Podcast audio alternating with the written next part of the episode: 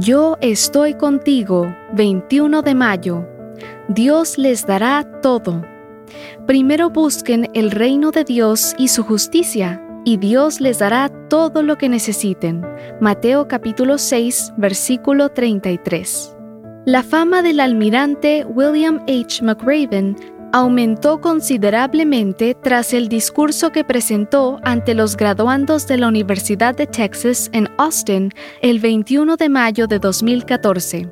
El impacto del discurso fue tan grande que acabó siendo la base para un libro titulado Make Your Bed, Tiende tu cama en español, que se convirtió en un éxito de ventas del New York Times. Cuenta el almirante que cuando se preparaba para convertirse en un SEAL de la Marina estadounidense, tuvo que recibir un fuerte entrenamiento en mar, aire y tierra durante seis meses. Fueron meses de carreras largas y agotadoras, natación a medianoche en las frías aguas del Pacífico, largas jornadas de ejercicios para desarrollar la agilidad y la fuerza física. Salir bien librado de dicho entrenamiento era parte importante del proceso de entrada a los SEAL. Sin embargo, dice el almirante que el primer paso hacia el éxito no comenzaba con la fuerza atlética o la habilidad táctica.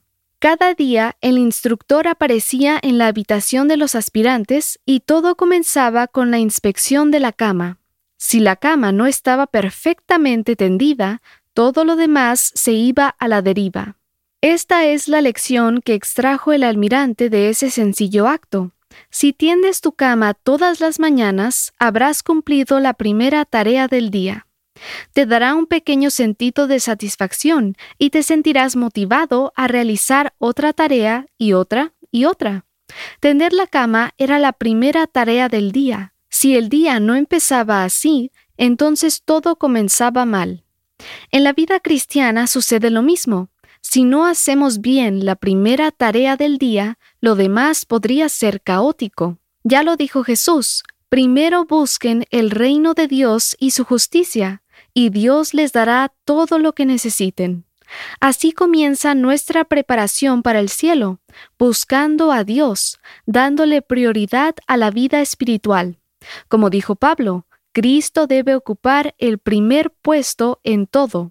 Colosenses 1:18. ¿Está nuestro Señor ocupando la prioridad en tu vida? Muchas veces relegamos a Cristo a un lejano segundo lugar porque no forma parte prioritaria de nuestros deseos y necesidades. Nuestro afán por lo material nos hace olvidar que gracias a Cristo recibiremos todo lo demás.